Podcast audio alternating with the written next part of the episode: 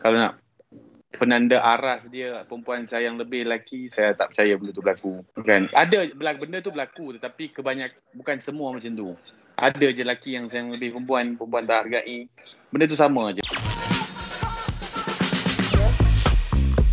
Assalamualaikum and hi everyone bertemu lagi kita dalam episod The Jabista Show. Tapi kali ini, Mel keseorangan saja tidak ditemani oleh Kila. Lagipun hari ini, Mel ditemani oleh dua tetamu jemputan uh, yang biasalah salah seorangnya orang yang sangat rapat dengan Mel selalu memberi nasihat dan selalu menjadi seorang abang pada Mel di dalam rancangan Rati Jabista tahun lepas. Seorang lagi pula seorang tetamu yang disegani oleh masyarakat. Uh, saya kira this time around kita sangat laki untuk menghadap uh, ataupun berjumpa dengan uh, apa menemu rahmah dengan orang-orang dua tetamu ini. Uh, dipersilakan Fikri Ibrahim dan juga Piu Amin. Assalamualaikum. Apa khabar Fikri? Piu Amin, sehat ke? Sehat, Alhamdulillah. Sehat Mel eh? Sihat, sihat. Kalau tak sihat saya tak ada di sini, Fikri. Okay, tapi ma- macam Fikri makin handsome sikit lah. Apa rahsia eh sejak-sejak PKP ni ada buat apa-apa ke? Well, bagi alamat nanti saya hantar something. Okay. Eh. Uh, rahsia saya macam biasa lah. Uh, lepas subuh saya akan ikutkan duha. Alhamdulillah. Oh. Kemudian saya amalkan vitamin C saya lah. Uh, free marketing kan. Ah, uh, yes. Uh, DBC. Terima kasih. Tak ada lebih. Nanti kena marah. Apa khabar Piamin? Sehat ke Piamin? Dan macam mana semasa PKP ini? Silakan. Alhamdulillah. Terima kasih kepada semua yang bersama-sama. Uh, Alhamdulillah PKP ni kita semua aktiviti di rumah. Recording, program-program ceramah ke semua dekat rumah. So Alhamdulillah insyaAllah kita doakan suasana akan menjadi baik kembali dan kita akan terus sihat sejahtera insyaAllah. InsyaAllah doakan uh, biasanya uh, kata-kata seorang ustaz ni insyaAllah Allah terus angkat. InsyaAllah, insyaAllah amin. amin. Kita doakan baik buat Baik, um, sebenarnya hari ini memanggil dua jejaka yang sangat sinonim lah dengan uh, apa nama tu career masing-masing dan sebagainya. Hari ini kita nak bercerita tentang satu topik yang Mel kira uh, sangat hangat dalam kalangan Mel juga sebab Mel pun muda, Fikri pun muda dan Fiyamin pun masih muda so pernah uh, tahu tentang topik ini iaitu jaga jodoh orang. Uh, Fikri dah Fikri pernah ke ada pengalaman jaga jodoh orang sebelum ni? Ah, Alhamdulillah. Ah, Alhamdulillah jaga jodoh orang. Ke eh, tak tahu. oh, untuk Fikri lah macam Mel sebagai seorang perempuan dan ramai lagi sebenarnya orang perempuan dekat luar sana tertanya-tanya sebenarnya kalau kita in a relationship dengan seorang lelaki adakah dia ni betul akan berkahwin dengan kita ataupun sebenarnya aku ni dalam fasa yang menjaga jodoh orang saya rasa untuk mencintai seseorang tu dia ada beberapa fasa yang pertama mungkin kita boleh suka ramai orang kan. Kita tengok eh suka lah dia ni tapi mungkin tidak sampai tahap sayang. Bila sampai tahap tahap sayang ni mungkin tak ramai yang dapat sayang kita tu kan. Tahap ketiga tu baru saya rasa uh, mencintai baik kawan, baik uh, seorang yang kita nak jadikan isteri ataupun keluarga. So bagi saya lah saya ambil ni uh, diri saya serta dalam position tu adalah kalau saya mengenali seseorang tu saya percaya keinginannya untuk menghalalkan kan bukan nak buang masa dah kan. Mungkin mungkin kita rasa kita dah tua sikit kan. Tetapi bila kita mengenali tu tu sebab tu dia ada fasa suka. Bila kita makin selesa kita rasa ya aku boleh terima lah perangai dia. Dia mungkin boleh terima perangai aku. Dia jatuh kat sayang. Kemudian weh dia ni memang hati aku rasa memang ada chemistry. Mungkinlah jatuh tahap cinta kan. Tapi by the end of the day saya rasa sebagai seorang lelaki pastinya expectation seorang wanita tu kadang-kadang kita susah nak capai. Ada orang mengharapkan romantisnya itu dari segi kata-kata ataupun romantisnya itu dari segi pemberian sesuatu. Mungkin ideologi seorang lelaki itu berbeza. Mungkin dia tak suka nak reward dengan uh, pemberian benda ataupun kata-kata sebelum pernikahan tetapi dia akan reward itu selepas pernikahan. Dan sebagai seorang lelaki juga dia mengharapkan seorang wanita tu dapat memahami dia dapat menghormati dia dan pastinya dia akan memulangkan juga apa yang telah diberi oleh seorang wanita kepada dia. Bila fikir bercakap tu terus terdiam seluruh seisi dunia ini ya gitu. Tapi tak apa nak tahu apa pendapat ustaz tentang orang ataupun soalan yang tadi nak berikan kepada Fikri sebentar tadi. Silakan sebenarnya tak ada istilah pun jaga jodoh orang. Itu mungkin bahasa kita lah.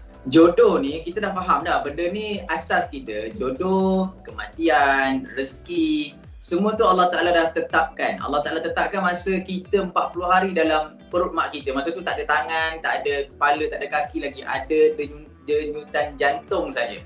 So kalau kita berkawan dengan seseorang kita baik. Tapi tak serasi ataupun tak kena ataupun belum ditentukan yang kita tu adalah uh, kehidupan dia, jodoh dia. Jadi kalau kita bersama dengan dia, kita jadikan itu sebagai kenangan hidup kita yang manis je lah. Dan kalau dia tak bersama dengan kita, dia kahwin dengan orang lain, ada keluarga yang lain dan kita dah jaga dia daripada dia susah contoh sampai dia senang. Adakah itu bermakna kita jaga dia? Tidak. Itu antara manfaat, khidmat yang kita buat kepada manusia. Itu juga pahala. Kan? Kalau kita nak kata kita jaga jodoh orang, jaga jodoh orang dan apa pula perasaan dia yang telah berkeluarga dan apa pula perasaan kita yang mungkin terus hidup dalam tekanan. So jaga jodoh orang ni bagi saya sendirilah itu tidak menjadi satu perkara yang uh, perlu ataupun satu perkara yang betul dalam uh, stigma masyarakat kita hari ini kalau kita nak kira jaga jodoh orang ni kita tak pernah tahu kan Piu siapakah jodoh kita in the future sebab benda tu semua adalah rahsia Tuhan. Tapi kan back kepada Fikri pula. Orang kat luar sana termasuklah saya sebab saya ni sedikit suka untuk um, mengagak bukanlah mengagungkan tapi backup sikitlah wanita. Orang kata wanita ni lebih menghargai pasangan dia iaitu lelaki. Dan wanita ni sebenarnya lebih sebenarnya. Kalau dalam perhubungan tu wanita lah yang lebih sayang lelaki lebih ni daripada lelaki tu sendiri. Apa pendapat Fikri terhadap stigma tersebut? Silakan. Saya tak bersetuju dengan kenyataan tu. Apa eh? yang saya setuju adalah kalau golongan wanita pandai mengekspresi perasaan sayang dia terhadap seorang lelaki. Saya sangat setuju. Lelaki ada kelemahan dia yang kadang-kadang gagal ataupun kurang pandai untuk ekspres perasaan. Mungkin satu ego, mungkin dia tak tahu cara macam mana nak sweet. Sifat dia tu bukan sweet kan. Sifat dia tu untuk menjadi pemimpin tapi tak masuk pemimpin tu tidak boleh menzahirkan rasa sayang dia terhadap wanita. Uh, ya perempuan memang pandai mengekspresi perasaan dia terhadap lelaki tapi kalau kalau nak penanda aras dia perempuan sayang lebih lelaki saya tak percaya benda tu berlaku kan ada benda tu berlaku tetapi kebanyak bukan semua macam tu ada je lelaki yang sayang lebih perempuan, perempuan tak hargai. Benda tu sama je. Mungkin poin yang saya setuju adalah perempuan pandai mengekspresi perasaan dia terhadap pasangan mereka. Sekian. Fikri pernah ke mengalami pengalaman sedemikian rupa sehingga boleh mengeluarkan ayat seperti tadi? Satu mungkin dari pengalaman, kedua adalah pemerhatian. Kan? Hmm. Pengalaman kita ni kecil saja dalam hidup kita kan. Kita apa yang input yang kita dapat tu kebanyakannya dari pemerhatian baik saya, baik kawan-kawan saya. Saya tengok like, kalau kalau dari segi effortnya tu sama tetapi mungkin cara tu nampak macam kadang-kadang oh laki lebih, kadang-kadang perempuan lebih. Yeah. Macam macam menjaga-jaga jawapan tu tapi tak apa. Yeah. Kita sahaja, okay. Uh, kepada Piu Amin pula, macam kita tengok um, macam tadi lah uh, Fikri pun ada sebut kalau kita melakukan satu hubungan tu of course kita nak akhiri dengan satu perkahwinan yang baik. Tetapi macam mana pula dengan matlamat dalam hubungan tersebut?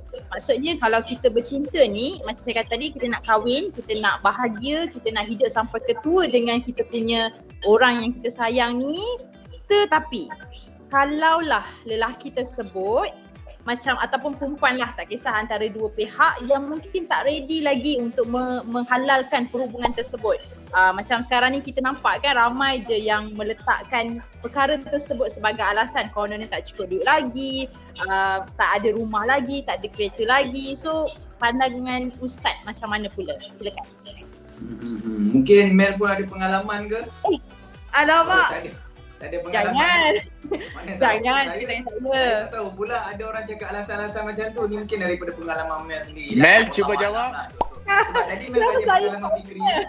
Oh, okay. Kita memang nak tak nak pengakhiran uh, hidup kita ni kalau kita hidup pengakhiran kita mati kita nak mati yang baik kalau kita bertemu dengan pasangan Allah Taala sebut wa min kulli syai'in khalaqna zawjain la'allakum tadhakkarun kamu ni dijadikan berpasang-pasangan. So kalau kita berkawan, berkenalan dengan seseorang dan orang tu baik dengan kita, orang tu sesuai dengan kita dan ikut hati kita, kita rasa okey kita tenang dengan dia. Walaupun kita tahu kehidupan selepas kahwin ni lagi dahsyat, lagi tertekan, lagi What? masalah. Kan? Nak mengharapkan ketenangan sebelum kahwin dengan selepas kahwin tu memang satu benda yang berbeza. Saya dah ada anak empat lah. Kan? Saya tahu lah. Kan? Kehidupan macam mana. Nak, nak kita kita dulu nak apa bayangkan kan kita nak nak uh, masa mula kahwin nak kena tidur dengan isteri. Bila dah ada anak empat, empat empat orang anak ni nak pastikan kita tidur dengan orang. Seorang tangan Sayang, ambil anak je sayang. Uh, tiba-tiba ada anak. Ah kan. Nak kata nak kata kehidupan kita ni setiap orang yang bila berkenalan dia mesti nakkan kepada uh, perkahwinan dan itu niat yang bagus. Itu niat yang bagus. So bila kita tahu kita nak bawa dia pada perkahwinan, kita nak jaga dia, kita nak pelihara dia, nak bawa dia pergi syurga. So kita takkan buat sesuatu benda yang boleh merosakkan kefahaman kita dalam bidang agama ni kita tak akan buat benda yang tak elok, kita akan ada niat yang baik, kita akan jaga dia, kita akan tahu saluran kita punya percintaan tu macam mana, had batasan percintaan kita macam mana. Tak salah nak call, nak video call, kita nak jalan, tapi batasan tu. Ha, batasan tu yang menyebabkan kita tahu, eh dia ni aku nak buat isteri, dia ni aku nak jadikan dia sebagai suami aku, dia ni pemimpin aku akan datang. Hidup kita kena ada target. Kalau kita tak ada target hidup, kita rasa kita duduk, kita tak tahu macam mana kita takkan capai kejayaan yang apa yang kita nak. Jadi kita letak target walaupun susah, walaupun mustahil, target itulah yang menyebabkan insya-Allah kita dapat apa yang kita nak. Sebab Allah Taala ni dia tentukan hidup kita ikut sangkaan kita. Kalau sangkaan kita kita rasa aku nak buat main-main je lah dengan dia ni, aku nak buat seronok-seronok je lah, seronok-seronok lah. Tapi kalau kita memang target kita, ya Allah aku kawan dengan dia, aku kenal dengan dia, walaupun susah, walaupun ada masalah, walaupun aku ni tak standing dengan dia, tapi aku niat nak jadikan dia isteri aku, insyaAllah. Allah Ta'ala mudahkan lah dengan apa cara sekalipun Allah Ta'ala akan mudahkan. Ha, sangka baik dengan Tuhan, Tuhan akan beri yang terbaik untuk kita. Betul, betul sebenarnya Ustaz. Betul juga Fikri cakap tadi, um, perkara ni sebenarnya memang sangat-sangat dekat dengan masyarakat kita. Tapi sebenarnya jaga jodoh orang ni adalah satu topik yang semua orang bercakap dekat dunia ni. Tapi itulah, um, hari tu, just saja nak cakap, hari tu Siskis ada DM saya dekat Instagram. Katanya nak berborak juga tentang topik jaga jodoh ni. Tapi masa tu memandangkan saya ni busy, so Siskis pun dia ajaklah orang lain berborak dekat dalam satu video bersama dengan orang lain sambil make up. Ha, geram je tengok borak apalah tu kan. Jom kita tengok apa yang diborak oleh Siskis tu kan contoh nak akan luar kes. Kita kan sekarang pakai mask, betul tak? Betul. Okay, bayangkan foundation kita ni tak set. Dia akan transfer ke mask kita tu. Dia akan lekat dekat mask sebab foundation kita ni kan liquid. Ah, jadi dia memang akan transfer lah, dia akan pergi. Ah macam tu. Dia macam jodohmu itu yang pergi itu. Ah macam tu. ha, begitulah perempuan ni. Kalaulah makeup sempat lagi nak bergosip tentang orang lain kat luar sana. Galak ya eh, orang dua orang ni. Pada pandangan lelaki, uh, mungkinlah apakah perasaan lelaki tentang bila selama ini dia sayang ataupun dia bercinta lama sangat dengan orang tu. lima enam tahun sampai ke 7 tahun tiba-tiba wanita itu kahwin dengan orang lain. Cinta ni kan dia satu benda yang sangat luar biasa tau uh, rasa cinta ni. Sebab itu uh, kita tengok dalam sejarah yang kita tengok macam mana Nabi dengan Khadijah, uh, Nabi Yusuf dengan Zulaika, Nabi Sulaiman dengan Balki. Sejarah-sejarah cinta yang ada dalam Al-Quran tu sendiri satu benda yang luar biasa yang susah nak ada pada mata pandangan kita. Bila sebut tadi kalau kita sebut lah kalau jaga jodoh orang apa semuanya itu takdir kita yang Allah Ta'ala tentukan. Tapi sebenarnya macam yang Fikri sebut tadi lah, kita usaha, kita belajar. Mungkin uh, kita jumpa dengan orang pertama kita belajar. Okey kesilapan-kesilapan ni jangan diulang lagi. So pelajaran pengalaman ni sebenarnya guru yang paling paling paling utama lah. Uh, guru yang kita jumpa secara berdepan guru buku guru universiti ni guru yang nombor 2 nombor 3 tapi guru dalam segmen pengalaman ni dia satu benda yang orang lain tak akan dapat. Kita sendiri je yang rasa. So apa yang kita lalui dalam hidup ni kita enjoy lah. Kita jangan rasa tertekan sangat sebab bunga bukan seguntum. Betul Ah, Betul. Kumbang bukan seekor. Kan? Kadang-kadang kumbang boleh makan empat bunga. ah, itu. Ah, kan? Ah, jadi kita sangka baiklah. Apa yang kita rasa okey, kita ikut saluran yang sebenar. Ah, kan? Kesian fikir dekat sana. Saya rasa uh, hidup lagi ke ayam tu tiba-tiba senyap saja. Dah jadi rendang dah. Rendang. Oh, tak perasan senyap eh? Ha, senyap je kan. Tadi macam bila kita berborak, dia berborak tapi tiba-tiba senyap. Tak apalah, mungkinlah, mungkinlah uh, dia pun ayam yang tersakiti dan terasa dengan perbincangan kita pada hari ini. Baik, nak tanya dengan Fikri. Uh, better jawab mm-hmm. dengan jujur eh Fikri. Kita tak pasti sama ada... Uh, jangan kongsi. Adalah, ah, ha, apa dia? tak pasti jangan kongsi. Bukan, bukan. Tu lain. Kita cerita pasal jodoh ni. Okay. Uh, Ha. Kita pasti dia tu jodoh kita atau tak. Alright. Tapi bila kita berkawan, bila kita bersama dengan dia, kita ada usaha lah untuk uh, untuk menjadi yang terbaik kepada orang itu. Kadang-kadang lelaki ni dia nak kumpul duit. So mengambil masa yang lama. Kadang-kadang lelaki ni nak stablekan diri masing-masing, nak lakukan uh, priority masing-masing dan sebagainya. Adakah berbaloi, okay? Adakah berbaloi seorang wanita untuk menunggu seorang lelaki? Oh, okay dia dah bagi jawapan dulu dah. Uh, kalau dengar ada soalan, uh, back to soal- soalan, adakah berbaloi uh, seorang wanita untuk menunggu uh, kepada seorang lelaki yang mungkin sama-sama masa depan dia? Uh, bagi saya tadi uh, pengorbanan tu tak cukup kalau tak ada sifat suka kat orang kat kita. Kita boleh sacrifice macam-macam, kita boleh buat macam-macam, effort macam-macam. By the end of the day, kalaulah dia tak boleh terima kita seadanya, no point. Untuk Ustaz, soalan dia berbunyi begini. Kalau kita dengar um, dekat luar sana, kadang-kadang kan kita tengok masa PKP ni ramai sangat orang share tentang um, perhubungan mereka. Uh, ada yang sudah sanggup pun kadang-kadang uh, memberikan segala macam harta benda, duit dan sebagainya termasuklah maruah. Okay, um, kita nampak benda ni memang realitinya tapi betul Ustaz memang realitinya dalam kehidupan kita sekarang begitu uh, kalau kita tengok kan kalaulah perkara ini telah berlaku tiba-tiba tak menjadi apa komen Ustaz? Baik Allah SWT Muhammad, uh, apa saja yang kita nak buat bila-bila berkaitan dengan dengan pasangan kita berkenalan dengan lelaki, perempuan, kita kena cerdik dalam menilai kehidupan. Tak salah kita belanjakan apa yang kita ada. Sebab dalam perhubungan kita sukakan orang yang kita kawan tu dia seronok kan. Dan seronokkan orang tu pun satu pahala.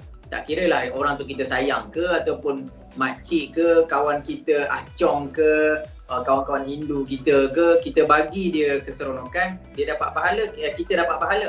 Dan bila kita bagi benda-benda yang baik kepada orang yang kita sayang tu tak jadi masalah. Cuma apabila kita sampai tahap melampau-lampau. Ha, sebab Islam ni dia melarang kita untuk melampau-lampau dalam satu urusan. Apa sajalah. Kita puji orang melampau-lampau. Tak boleh. Apatah lagi kutuk orang kan. Ha, kutuk orang apatah lagi tak boleh. Kita makan melampau-lampau, kita kaya melampau-lampau, ha, semua tak boleh. Kita kena bersederhana.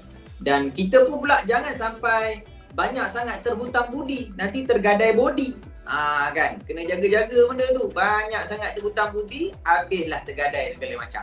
Um, bercinta sekadar nak bagi tahu ke orang yang I'm not single ataupun I have somebody, okay, tolong sikit, tak single tapi tak ada hala tuju.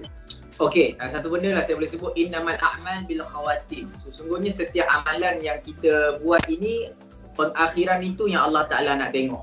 Kan? Ah, macam mana kita bermula itu fleksibel. Dia sangat subjektif. Kita tak boleh nak tentukan macam mana kita bermula. Tetapi pengakhiran kita itu yang Allah Taala nak tengok. Jadi kita carilah apa saja uh, jalan ataupun usaha kita bersama dengan pasangan, orang yang kita sayang, orang yang kita cinta dan saya rasa orang yang berakal matang, dia berkawan, dia nak ada rasa sayang, dia nak rasa dihargai, dia nak rasa dicinta, dia nak rasakan kenikmatan hidup. Semua orang rasa macam tu. Hanya mungkin 10-20% je lah yang mungkin sebab nak isi masa, sebab nak tunjuk ke orang, nak tulis kat Facebook yang dia dah in relationship. Kan? Ah itu je. Tapi sebenarnya memang semua orang memang ada perasaan untuk buat sesuatu yang terbaik untuk hidup dia. Jadi saya nasihatkan kepada anda semua, siapa yang dalam proses uh, dalam perkenalan, dalam perhubungan, dalam percintaan, baiki mana yang elok dan terus bertemu dengan keluarga, uh, paling kurang mereka merestui walaupun dalam orang kata nak kahwin ada banyak ujian apa semua tak apa. Bagi keluarga kenal dulu